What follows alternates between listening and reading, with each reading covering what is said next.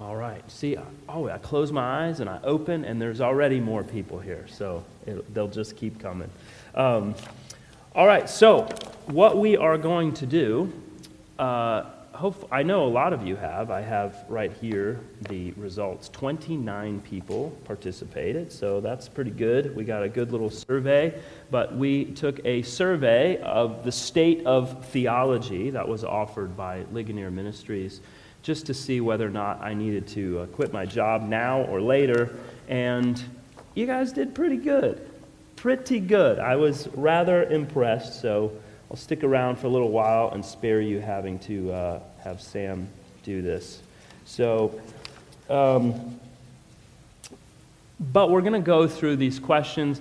Uh, most of them, everyone was right on point with their responses. Some of them, I think, just because of some wording maybe was a little confusing. Uh, but there are a few that we need to camp out on for a little bit longer and gain some understanding. But when compared, we should be thankful. If you compare to the averages that Ligonier has put out in terms of where everyone is, like this is sort of the average Christian answering their questions, and RBC is like up here. So that's good stuff. Uh, I was happy about that. Nevertheless, we're going to uh, spend some time working through these questions and hopefully uh, clarifying in a few areas where maybe we don't have a full understanding and uh, just do some good theological work. Now, some of these are more uh, cultural, even. There's a few questions about how the Bible responds to specific cultural issues as well. And so uh, we'll have a good mix of things over the next few months. So, well done on the survey. I had a little sigh of relief when the results started coming in, and uh, I'm looking forward to spending some time on this. So, from the jump, we start off with questions about God, His nature, His character, um, who He is, how He is. And, uh, and so we're going to spend a few weeks uh, on what is properly called theologically the doctrine of God. Um, and uh, if you've been here for some years, we've, we've done these sorts of things several times. Uh, we've spent time in our confession of faith on the doctrine of God in chapter 2, uh, and we've done various other studies. I think when Sunday school was cut in 2020, we were working through uh, the attributes of God, I think was the study that was going on there. Um, so, in some ways, we'll, we'll pick up with that. Um, but the first, uh, the very first question that was raised on the survey uh, true or false question God is a perfect being and cannot make mistakes. Is that true or false? True, yes. Hopefully, uh, we could all say that is true. God is a perfect being and cannot make mistakes. So, um, before we sort of dive into that, though, I think we need to um, back up a little bit and think more about what gets us to the perfection of God. And, uh, and so, uh, how is it that God is perfect? How do we determine that? And we need to begin by thinking through the self existence of God. The fact that God is in and of himself. That's how the confessions all explain it or the independence of God, or if you want the sort of fancy theological Latin term, the aseity of God. Uh, ase means for or from himself, so his himselfness, if you will, if you really want to get philosophical. Um, so there's all these different terms, but they all mean the same thing. And they all mean that God is self existing. And that's really important for us to understand as we move toward this idea of God's perfection, because we have to figure out how it is that we define what is perfect and who gets to define that. Well, up front, hopefully we can conclude that the one who is self existing is the one who gets to define what is perfect. Uh, but we need to first lay down the foundation that God is indeed self existing the aseity of God. So, what does this mean, this idea of self existence? It means that God does not need us or the rest of creation for anything, and yet He has created everything to bring glory to Him. all of us and all of creation. And when we think of creation, I think in our minds we definitely think of everything on the earth, but we're talking about all of creation the entire universe and the galaxies beyond galaxies that have yet to be discovered and whatever other life forms may or may not exist. That's a whole nother class that we can talk about sometime. so, God has created all of this because He wanted to, simply. And why did He want to? He wanted to that all of it could exist to bring Him great glory and to bring Him joy.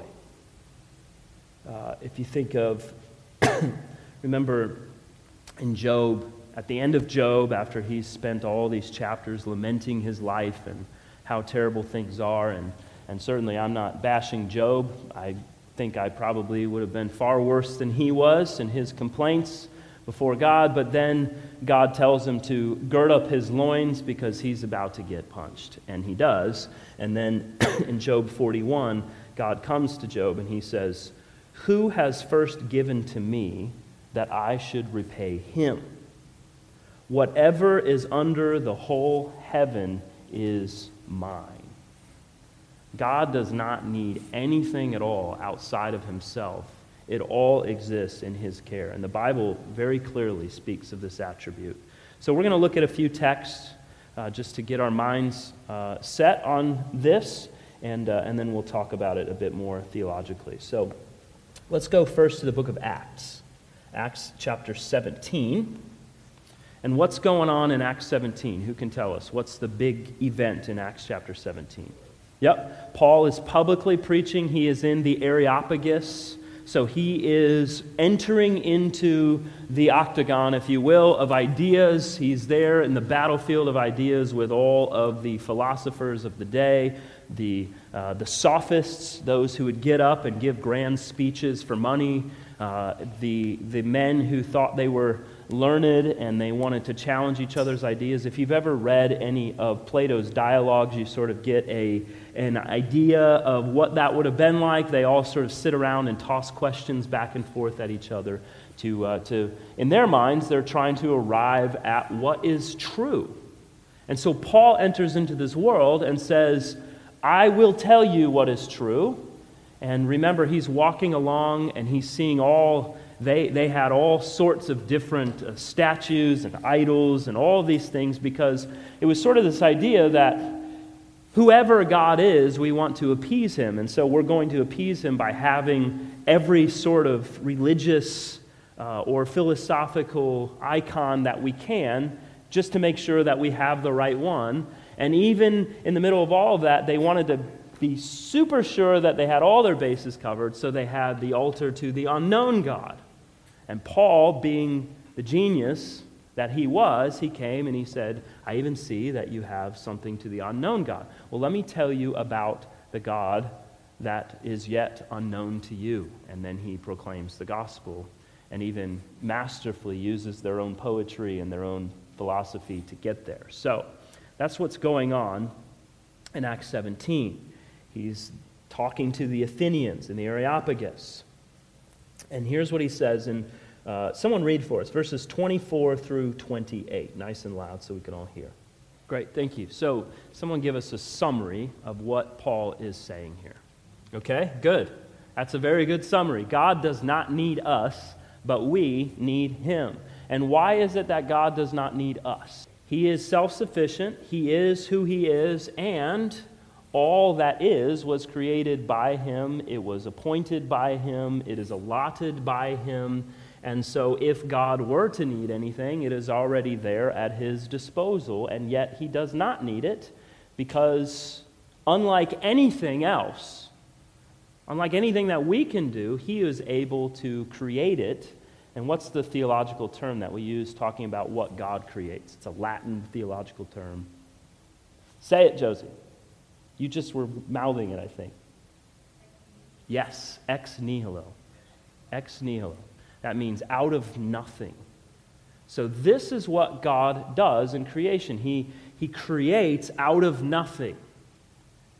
Now, even our greatest inventors have never created something out of nothing. It's not possible. Uh, there's always some substance that is necessary in order to create in our earthly realm. But God has created all things ex nihilo. And so he has no need of anything because he can just speak it into existence, as we see all through the beginning chapters of Genesis, the beginning chapters of the Bible. And so Paul is masterfully presenting to them you are talking about all of these gods and all that they can do or what they might be able to do, but I am telling you of the God, the God of the universe, who has created all things out of nothing. He has no need of you. You are in desperate need of Him, and He has determined what is and what will be and how it all will be. I love that. He says, He made from one man every nation of mankind to live on the face of the earth, having determined allotted periods and the boundaries of their dwelling place, that they should seek God and perhaps feel their way toward Him and find Him. He even has determined where you will live.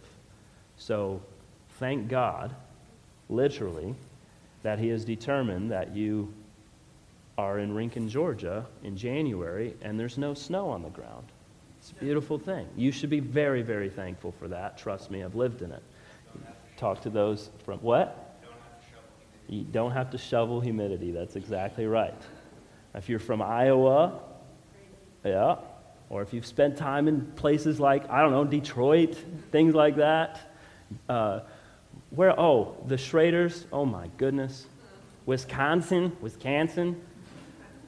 All of these places, you will be very thankful for the fact that God has determined the allotted boundaries for your dwelling place to be where they are.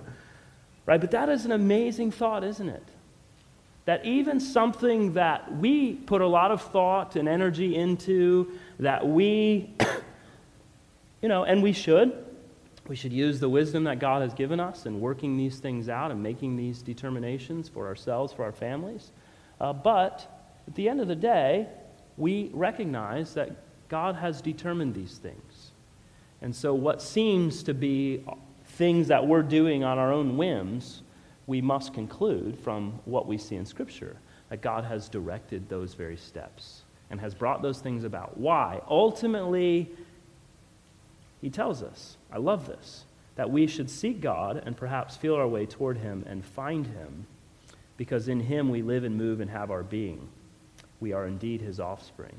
That God has positioned all things to exist in such a way that bring him the greatest glory. And one of the things that brings God the greatest glory is that we would come to know and trust and love Him and abide in Him. And so, the great end of all things is His glory. And how do we get there? We get there by abiding in Him, communing with Him. And, and that's really important as we start to talk about these things, that we not let sort of the theological realities become the end, right? We could spend all of our time talking about God's perfection, God being a perfect being, God being without mistake. And that's important. We need to know that. We need to understand and embrace that. However, if that's where we end and that doesn't lead us further to commune with God, then it's just, it's sort of the same as what the Athenians were doing. We're just having a philosophical discourse at that point it's really not all that meaningful in the long run. So, this is really important, the way that Paul presents this, because it's not just theological in his approach, it's eminently practical. It's eminently practical because it leads us to commune with our God. All right, let's look at Psalm 50, verses 8 through 15. Someone read those for us. Psalm 50, verses 8 through 15. Great, thank you. All right, same thing. Someone give us a summary here. What is God saying here in Psalm 50? I have no lack of need whatsoever. And I love what he says. Even if I did, what does he say? I wouldn't tell you. because why? Right? You think of a parent with their child, right? Even, even if something came up and you didn't know about it, I'm not going to tell you. What are you going to do about it? You're like six years old. You can't do anything. right? It's that same mentality. Say, even if I was hungry, why am I going to tell you? You can't provide for me. But, nevertheless, it's all mine. I don't lack at all. And not only do I not lack, I know all, right? We have, we have an understanding here of his omniscience, that he knows all things. He knows the birds of the hills and all that moves in the field is mine. That's amazing. Have you ever just gone somewhere in nature and just sort of sat there and contemplated all of the life around you? Maybe if you're a hunter or something, you've spent time in the woods, you just sit there and think. And it's not just the big animals that you want to see, it's all the things. It's the life coursing through the plants and the trees and the, the, the, uh, the bugs on the ground, the ones you can see and the ones that you can't. It's the, the, the microscopic things in the air that you breathe. All of this is coursing with life. And God says, It all belongs to me. I know all of it. I have all of it in view at all times. I have a count of all of it. And marvelously, He's holding it all together because if for one second He stopped, it would all fall apart. It's an amazing reality. It's, it's nearly uh, impossible to comprehend in our minds that that's even the case, that this is what God is and what God is doing. It's a, it's a beautiful reality. He is lacking no need whatsoever because it is all His. He created it from nothing. Good. And that's uh, our confession actually addresses that. It talks about the incomprehensibility of God. That it's interesting, in, in, in one sense, God is, uh, we talk about God's simplicity, that God is simple. He's a simple being. He's not made up of a bunch of different parts, like a recipe where you throw it all together and make the final product. He's simple.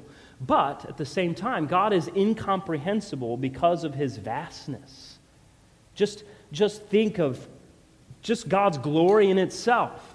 I dare you to try to define the glory of God. We talk about it, we talk about achieving that or, or reaching for that, but when you try to define it, you, uh, you are going to have a more difficult time getting there. And so God is, in that sense, incomprehensible.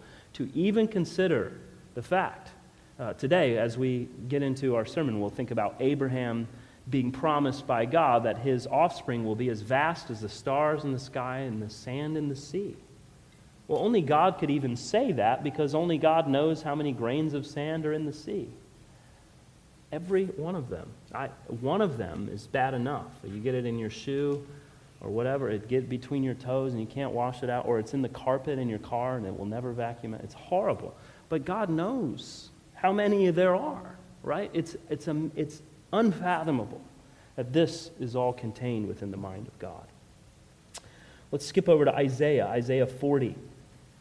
Now, this is a lengthy section. I'll read it unless someone, someone want a long reading section for us? All right, I'll do it. Psalm, uh, excuse me, not Psalm, Isaiah 40, beginning in verse 8. The grass withers, the flower fades, but the word of our God will stand forever. The greatness of God Go up to a high mountain, O Zion, herald of good news. Lift up your voice with strength. O Jerusalem, herald of good news. Lift it up, fear not. Say to the cities of Judah, Behold your God. Behold, the Lord God comes with might, and his arm rules for him. Behold, his reward is with him, and his recompense before him. He will tend his flock like a shepherd. He will gather the lambs in his arms. He will carry them in his bosom and gently lead those that are with young. Who has measured the waters in the hollow of his hand and marked off the heavens with a span? Enclosed the dust of the earth in a measure and weighed the mountains in scales and the hills in a balance? Who has measured the Spirit of the Lord? Or what man shows him his counsel? Whom did he consult, and who made him understand? Who taught him the path of justice, and taught him knowledge, and showed him the way of understanding? Behold, the nations are like a drop from a bucket, and are accounted as the dust of the scales. Behold, he takes up the coastlands like the fine dust. Lebanon would not suffice for fuel, nor are its beasts enough for a burnt offering. All the nations are as nothing before him. They're accounted by him as less than nothing and emptiness. To whom then will you liken God? Or what likeness compare with him? An idol. A craftsman cast it, and a goldsmith overlays it with gold and casts for it silver chains. He who is too impoverished for an offering chooses wood that will not rot. He seeks out a skillful craftsman to set up an idol that would not move. Do you not know? Do you not hear? Has it not been told you from the beginning? Have you not understood from the foundation of the earth? It is He who sits above the circle of the earth, and its inhabitants are like grasshoppers, who stretches out the heavens like a curtain and spreads them like a tent to dwell in, who brings princes to nothing and makes the rulers of the earth as emptiness. Scarcely are they planted, scarcely sown, scarcely has their stem taken root in the earth when he blows on them, and they wither, and the tempest carries them off like stubble. To whom then will you compare me, that I should be like him? says the Holy One. Lift up your eyes on high and see who created these he who brings out their hosts by number, calling them all by name, by the greatness of his might, and because he is strong in power, not one is missing. Why do you say, O Jacob, and speak, O Israel? My way is hidden from the Lord, and my right is disregarded by my God. Have you not known? Have you not heard? The Lord is the everlasting God, the creator of the earth, the ends of the earth. He does not faint or grow weary. His understanding is unsearchable. He gives power to the faint, and to him who has no might, he increases strength. Even youths shall faint and be weary, and young men shall fall exhausted. But they who wait for the Lord shall renew their strength. They shall mount up with wings like eagles. They shall run and not be weary. They shall walk and not faint. All right. What is the Lord saying here? What's the point here? Yes, good. God is great. God is magnificent. God is, is powerful, right? so many of God's attributes laid out for us here. But one thing that really comes to light is this idea of the self existence of God. I love when he starts asking all these questions. Who has done all of these things? Who has marked the boundaries of the earth? who has marked the boundaries of the universe, who has weighed in the scales the mountains and the hills. Right? He could go on and on, and it's like what he does with Job. Yeah. Yes, in his hand, right? And, and it's all as nothing. It's so small and insignificant compared to his greatness. It's as nothing. Yeah, the infinity of it all, right? So the, the relationship between God and his creation is like no other. And so Isaiah goes into the sovereignty of God. He talks about the eternality of God. He talks of the unfathomable understanding of God with the weakness of man. Right? And, and really, in so many ways, this is encouraging to me because you could stop and think, you know, it's easy for us to just even think, okay, we just turned over a new year and we're thinking about the past year and nobody even it's like you have to spit after you say 2020 now. Uh, right? It's, it's, it's troubling to us, the things that, as we think about them. and yet, excuse me, all, all of this is telling us that this is one, all in the hands of God, but two, it says all the nations are as nothing before him. They're counted by him as less than nothing and emptiness. Now, this isn't saying that God doesn't care, but it's saying compared to who he is and his greatness and his magnificence and his eternality, they are just little things. They're big things to us because we're living in the moment. But to God, this is, this is just a small thing on the, the grand scale of eternity. That's encouraging to me. Nations will rise up and fall down, right? I, I think, I think as, as we consider this, the, the self existence of God, that this should encourage us. I know a lot of Christians seem very discouraged right now by the circumstances of life, by the circumstances of culture, But whatever that brings about and how that comes about, depending on what your makeup is, depending on what you pay attention to and care about more than this or that. But at the end of the day, we can come back to this that God is self existent, that God holds it all together according to his purposes. And I can be encouraged that this ebb and flow of rising up and bringing down is all a part of his grand design to bring glory to himself and to bring the church to a place where we are all the more walking faithfully with him as his bride, that he will bring to the bridegroom in presented in absolute perfection. We need this bigger picture of God. That's why these things are important. That we think about this because as we live and breathe and have our being, as Paul said in Acts 17, that we're doing so with an understanding that today may be tough, but in the grand scheme of it all, today doesn't matter in the way that eternity matters. Right? Because God is doing all of this. His purposes, not mine. Even though we all wish certain things, right? God has his reasons.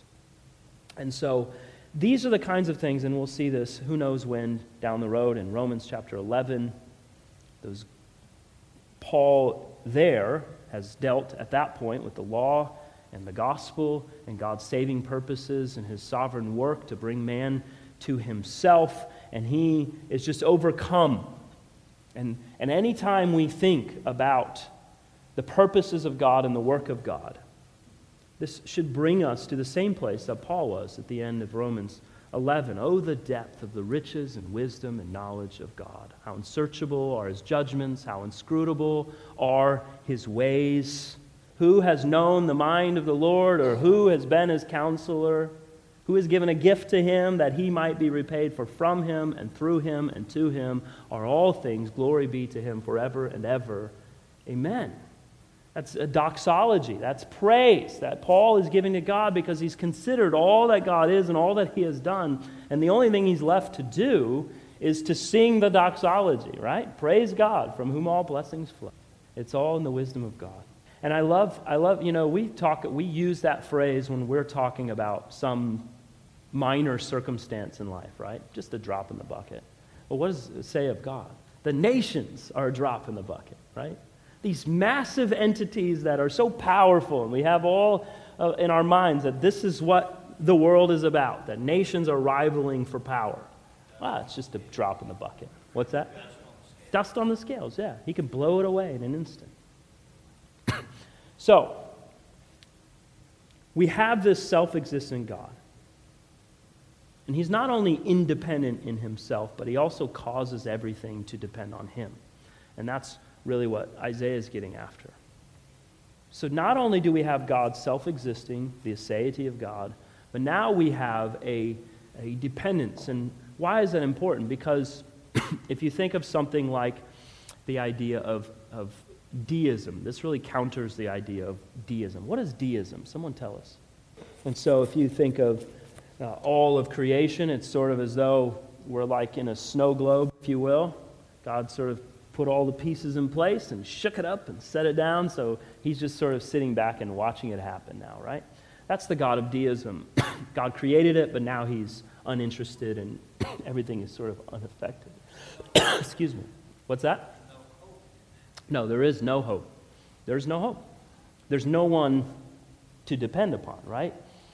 Also, though, it gives no explanation to anything, right? That we just sort of, listen, I hope we know ourselves enough, just as individuals, let alone the rest of the world, to know that if God just got it started, that we wouldn't have made it to 2021. Right?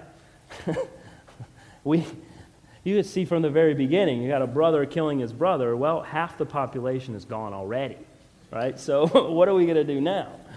So, God, God has created not only in and of himself, from nothing, but he's made everything to depend on him. Counter to the idea of something like the God of deism, that God is just there watching it happen, like it's a big movie for him. Let's see what the stupid humans are going to do today. right? No, he's intimately involved. And no one would argue that a dependent God would have need outside of himself. To say otherwise is completely contrary to the reality of his dependence. So if the world created God, then he would need that world because the world was his creator. It's like saying a child has a need of his mother because he's come from his mother and would not have existed otherwise. We understand that.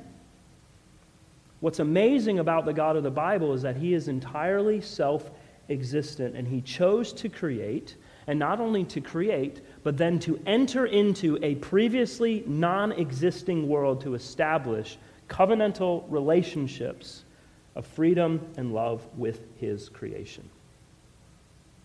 That's phenomenal. He created it out of nothing and then entered into it so that we could have the privilege to have a relationship with him. And so when God says to Moses, I am who I am, what else is he going to say?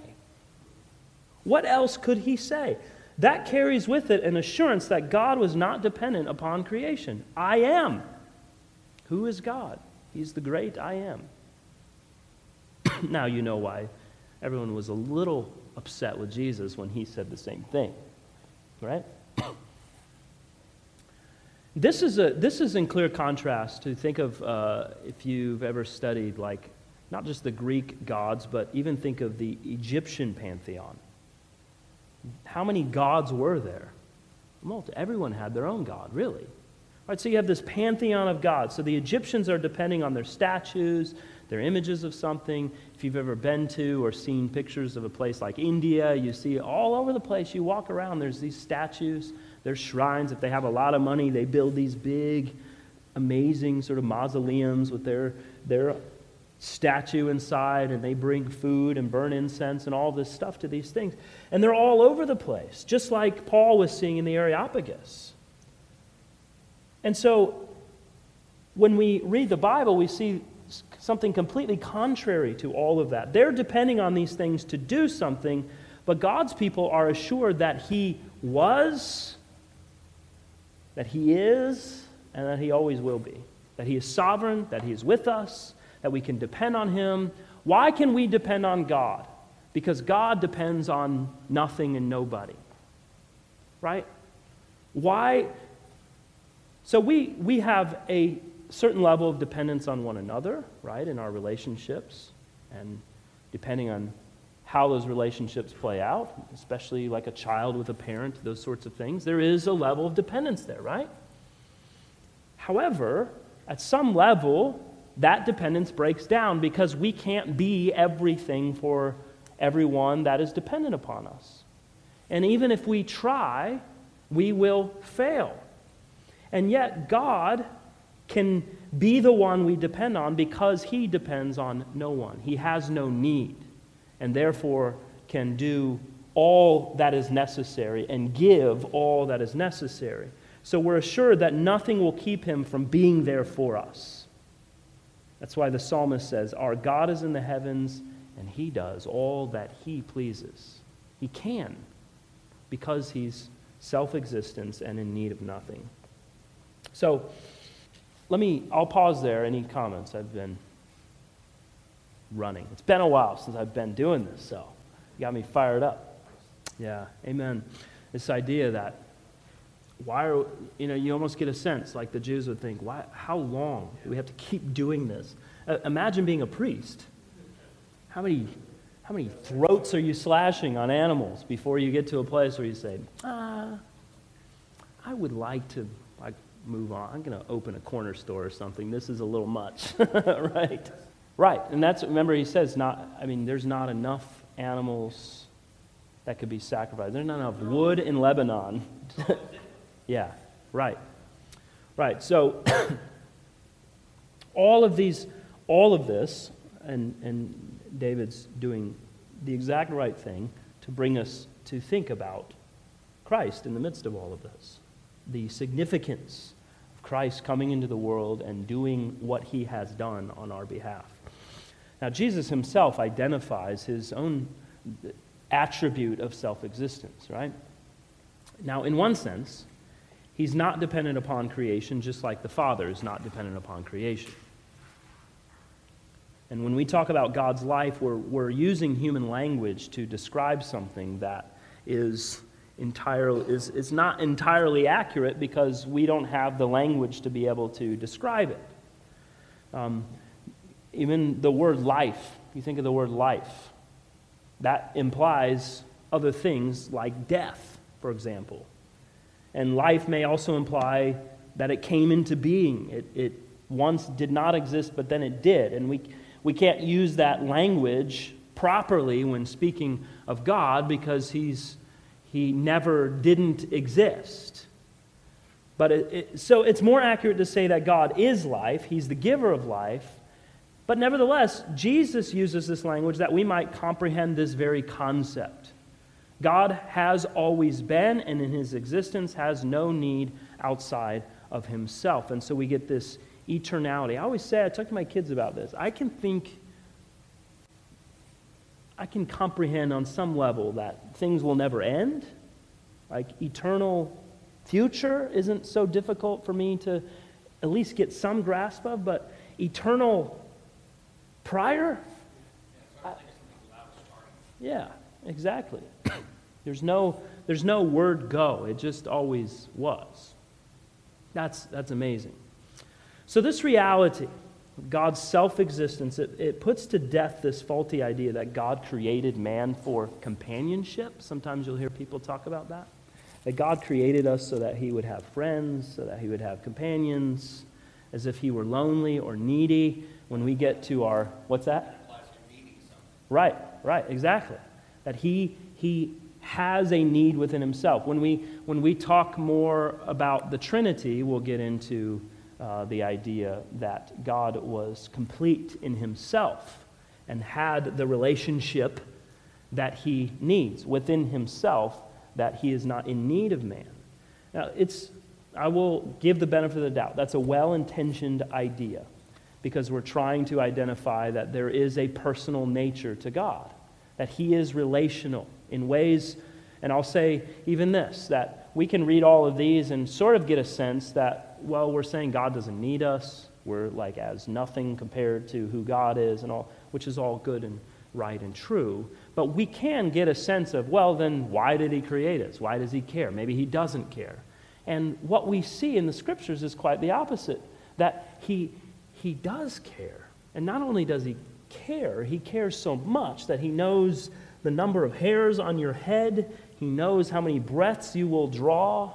He loves you so much that he gave of himself for you. And that's sort of this beautiful way that this continues to progress in this story. Yes, you have this grand, magnificent, self existent God who has no need of anyone or anything, and yet he cares about you.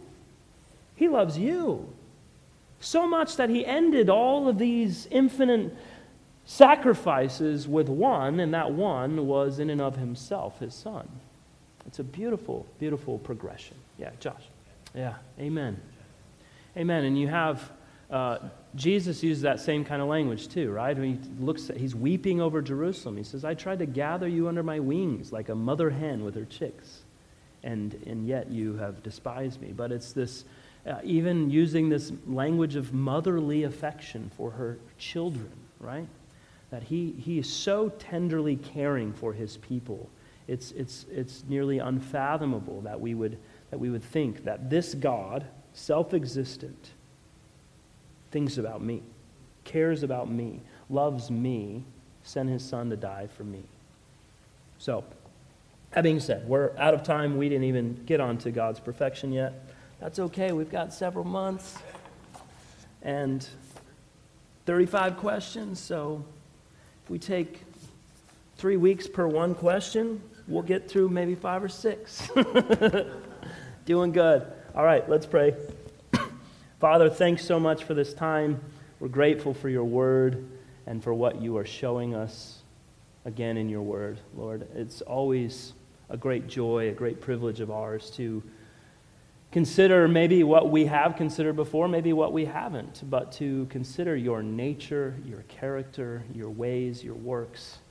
It's, it's so rich, it's so powerful, it's so clear in your word.